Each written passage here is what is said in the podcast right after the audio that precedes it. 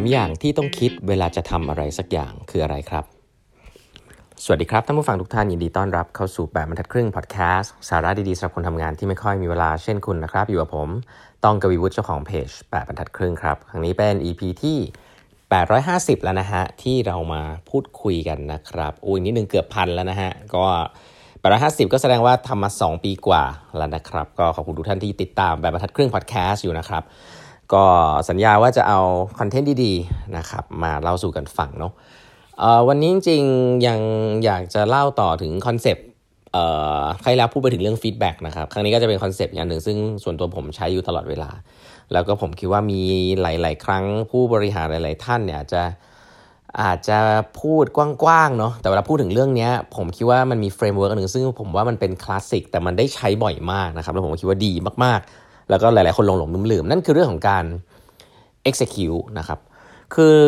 บริษัทเนี่ยเวลาเราจะทำงานอะไรสักอย่างเนี่ยมันจะมี2ส่วน ส่วนแรกคือวางแผนแล้วกัน ส่วนที่ 2 คือลงมือทำนะถ้าเอาเอาเอาเอาประมาณนี้ก่อน วางแผนเนี่ยก็รวมถึงพวกการคิด vision mission เอ่อวาง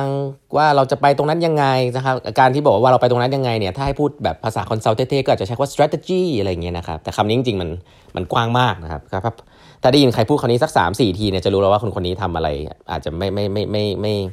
ไม่สามารถจะ translate คำว่า strategy ลงมาเป็น execute ได้ เพราะว่าคำว่า strategy นี่มันกว้างมากจริง คือ strategy เนี่ยมันคือการที่เราบอกว่า เอ้ยแล้วเราจะไปทำสิ่งนี้เราอยากจะ achieve เป้าหมายเนี่ยเราจะต้องไปยังไงนะครับ ซึ่งจริงมันมีมันไม่มีทางที่ถูกด้วยจริงๆแล้วมันมีทั้งมันมีมันมีอาจจะมีได้หลายทางด้วยซ้ำนะครับ ซึ่ง องค์กรหลาย ๆ ที่จะติด trap เรื่องนี้เยอะ คือคิด strategy กันไปเรื่อย ๆ คุยกันไปเรื่อย ๆ แล้วก็ไม่ได้ทำสักที นี่คือขาแรกขาวางแผน แต่ผมไม่แตะขานี้แล้วกัน ขานี้เนี่ยผมคิดว่ามีหลาย school of thought มากนะครับ วางแผนถูกผิดอะไรว่าไป ไม่แตะแล้วกัน แต่ขาที่ผมว่าโลกยุคนี้สำคัญมาก ๆ เลย ถ้าเราเชื่อในเรื่องของ customer centric ถ้าเราเชื่อในเรื่องของเอจายนะเชื่อในเรื่องของการทำ iteration เชื่อในเรื่องของว่าโลกเปลี่ยนเร็วเนี่ย ขาที่ 2สำคัญมากครับ คือการ execute เพราะว่าเมื่อเรา execute เราจะได้ความรู้ใหม่ ๆ เพิ่มเติมนะครับ การวางแผนเนี่ยมันเป็นการที่เราคิดเอง การทำรีเสิร์ชแล้วก็เอามานั่งทำแผน แผนระยะยาวเนี่ยหลาย ๆ ท่านจะรู้แล้วว่ามันใช้ยากแล้วมันต้องมาปรับเรื่อย ๆ เพราะนั้นเมื่อต้องปรับแผนเรื่อย ๆ เราไม่ควรใช้เวลากับการทำแผนนานนะครับ แต่เราใช้เวลาแบบกับการทำแผนเบื้องต้น ลงมือทำแล้วก็มาปรับแผนอะแบบนี้เป็นต้น วันนี้ก็เลยอยากจะเล่าให้ฟังว่าเวลาพูดถึงการ execute แผนเนี่ยมันต้องมีอะไรบ้างนะครับ หลาย ๆ ครั้งเนี่ย ผมคิดว่ามันมี 3 อย่างเท่านั้นเองนะครับที่ที่คุณต้องคิดเวลาคุณจะ execute นะครับออย่างแรกนะครับคือ people นะครับอย่างที่ 2 คือ process อย่างที่ 3 คือ technology นะครับเฟรมนี้เนี่ยเป็นเฟรมคลาสสิกนะครับเวลาพูดถึงเรื่องว่าเราจะทำอะไรสักอย่างให้นึกถึง 3 องค์ประกอบนะ people process technology นะครับอันนี้ผมพูด assume อันหนึ่งก็คือว่าเรามีตังค์นะจริงๆมันมีเรื่องของบัตเจ็ตด้วยแต่เรา assume กันว่าเรามีตังค์ทีนี้ 3ส่วนนี้สำคัญมากเลย people process technology นะครับ ผมพูดเทคโนโลยีก่อน เทคโนโลยีเนี่ยก็คือเครื่องมือเครื่องไม้ต่างๆนะที่เราจะหาเข้ามาช่วยให้คนกับ process มันทำงานไปได้แบบแบบง่ายๆ ซึ่งถ้าเป็นยุคเมื่อก่อนเราพูดว่าเทคโนโลยีอาจจะเป็น Excel ไฟล์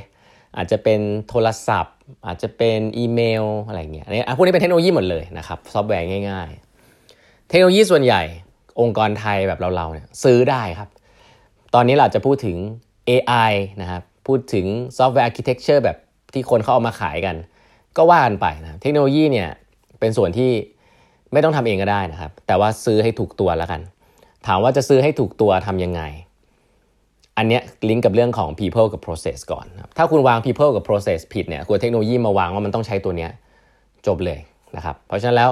เทคโนโลยีมาหลังสุดนะครับเวลาเราพูดเรื่องของ people process technology ทีนี้สิ่งที่ ผมว่าองค์กรที่เป็น traditional ที่เติบโตแล้วเนี่ยไม่ได้ผิดนะฮะที่เขาจะโฟกัสมาก ๆ เลยเนี่ยคือเรื่องของ process นะครับทำไมเขาถึงโฟกัสเรื่อง process เพราะว่าอองค์กรที่ successful แล้วแล้วก็ผู้บริหารส่วนใหญ่ที่เข้ามาในฉากที่องค์กรเนี่ยสักเซสแล้วเนี่ยแล้วก็พยายามจะทำต่อไป โดยที่ไม่เคยเห็นว่าตอนล้มลุกคุกคามมันเป็นยังไงเนี่ยจะเข้ามาพร้อมกับสิ่งที่เรียกว่ามี process ขององค์กรที่มันรันอยู่แล้ว เพราะฉะนั้นเนี่ยเขาก็จะพยายามโฟกัสกับตัว process นะถึงขนาดที่ว่า people เนี่ยให้ให้ทำ process ให้เหมือนกับว่าถ้าใครมาทำตาม process เนี่ยก็จะได้ผลลัพธ์แบบนั้นเหมือนเดิม หรือดีกว่าเดิม ซึ่งไม่ได้ผิดนะครับ ถ้าคุณโฟกัสเรื่อง process เนี่ยแล้วคุณแอสซูว่าคนเนี่ยใครก็ได้เข้ามาทำเนี่ยส่วนใหญ่มันจะเป็นธุรกิจเดิมนะครับที่กำลังเป็น cash cow นะครับใครเข้ามาก็ทำให้ได้แบบเดิม process เนี่ยมันทำเพราะว่ามันต้องการที่จะ scale impact นะครับแล้วก็ทำให้ทุกอย่างมัน automate นี่คืออย่างแรกก่อน เพราะนั้นการโฟกัสกับ process เนี่ยไม่ได้ผิดนะครับสำหรับองค์กรยุคที่คิดว่าตัวเองยังไม่โดน disrupt หรือไม่ต้องทำอะไรใหม่ ๆ ก็ทำแบบเดิมไปให้ดีขึ้นนะครับเราองค์กรแบบนี้ก็จะไม่ค่อยไม่ค่อยไม่ค่อยไม่ค่อยไม่ค่อยไม่ค่อยให้ความสำคัญกับปัจเจกเท่าไหร่ว่าคนเนี่ยมันจะต้องมีความยูนิคยังไงเวลาเข้ามาครับก็เลือกใครเข้ามาได้งานเร่งก็เอาคนเข้ามานะครับงานงานงานไม่เร่งก็เอาคนออกครับพวกโรงงานอะไรเงี้ยก็จะเป็นแบบเนี้ยซึ่งไม่ได้ผิดเพราะว่าอย่างที่บอกโรงงานมันต้องมีโปรเซสเป๊ะๆ เขามองคนเป็นสิ่งเรียกว่า resource ก็คือ ถ้าวันนี้คนนี้ใหม่มาก็เราคนอื่นมาแทนจบทุกคนเหมือนกันหมด labor นะครับงานออฟฟิศก็จะมีงานบางอย่าง ซึ่งบางทีเราก็จะบอกว่ามันก็คล้าย ๆ อย่างนั้นนะคือใครมาทำก็เหมือนกันหมด เพราะมันมีโปรเซสอยู่แล้วว่าต้องทำอะไร อันนี้คือการ execute งานที่เน้น process นะครับ แต่ว่าโลกยุคนี้ครับ จริงๆ แล้วผมย้ำอีกทีหนึ่งโลกยุคนี้เวลาเราพูดเรื่อง innovation เรื่องการการการจะสรรหาสิ่งใหม่ เรื่องการที่ลูกค้าไม่อยู่นิ่งนะครับเราจะต้องโฟกัสกับลูกค้าที่เปลี่ยนแปลงไปตลอดเวลา ถ้าเราเชื่อเรื่อง customer centric เนี่ยคุณต้องเชื่อเรื่องว่าลูกค้าเปลี่ยนแปลงตลอดเวลา เพราะถ้าเรา customer centric แต่เรารู้สึกว่าลูกค้าไม่ได้เปลี่ยนเลยเนี่ยเราก็ไม่ต้องมาพูดเขา customer centric ตอนนี้ครับเพราะว่าองค์กรก็ก็ก็ทำกับ customer กลุ่มเดิมๆอยู่แล้วนะฮะ customer ไม่เปลี่ยนเนี่ยก็ก็ทำ process แบบเดิม ลูกค้าก็น่าจะชอบ แต่ถ้าเราพูดเรื่อง customer centric เมื่อไหร่ นั่นหมายความว่าเเราเชื่อว่า customer เปลี่ยน เมื่อเชื่อว่า customer เปลี่ยนปุ๊บ สิ่งที่สำคัญที่สุดเลยครับก็คือว่า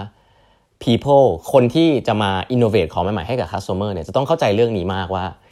คนเนี่ยคนที่เข้ามาทำเนี่ยจะต้องมีทัศนคติหลาย ๆ อย่าง ซึ่งเหมาะสมกับการทำงานแบบนี้ก็คือการทดลองนะฮะ คนที่มีทักษะในการทดลองนะครับที่เชื่อว่าคนเป็นคน แล้วก็คนแต่ละคนก็จะมีทักษะที่แตกต่างกัน เราเอาคนมานำ process เราเอาคนมาสร้าง process แบบใหม่ แต่ช่วงแรกเนี่ยมันอาจจะเป็นทักษะการพูดคุย empathy กับคนกับลูกค้าจริง ๆ ว่า เอ๊เขาต้องการอะไรน้านะครับ อย่างที่ผมเคยบอกครับ ส่งคน 2 คนออกไป จะมี process ดีให้ตายยังไง มีเช็คลิสต์ดีให้ตายยังไง คุณคุยกับลูกค้าหนึ่งคน คุณได้ข้อมูลกลับมาไม่เหมือนกันแน่นอนคำถามคือคุณเชื่อคนไหน ถ้าคุณเชื่อเรื่องนี้เนี่ยคุณต้องเลือกคนให้ถูกต้องก่อนนะครับว่าคนไหนคุยกับลูกค้าเป็นนะครับ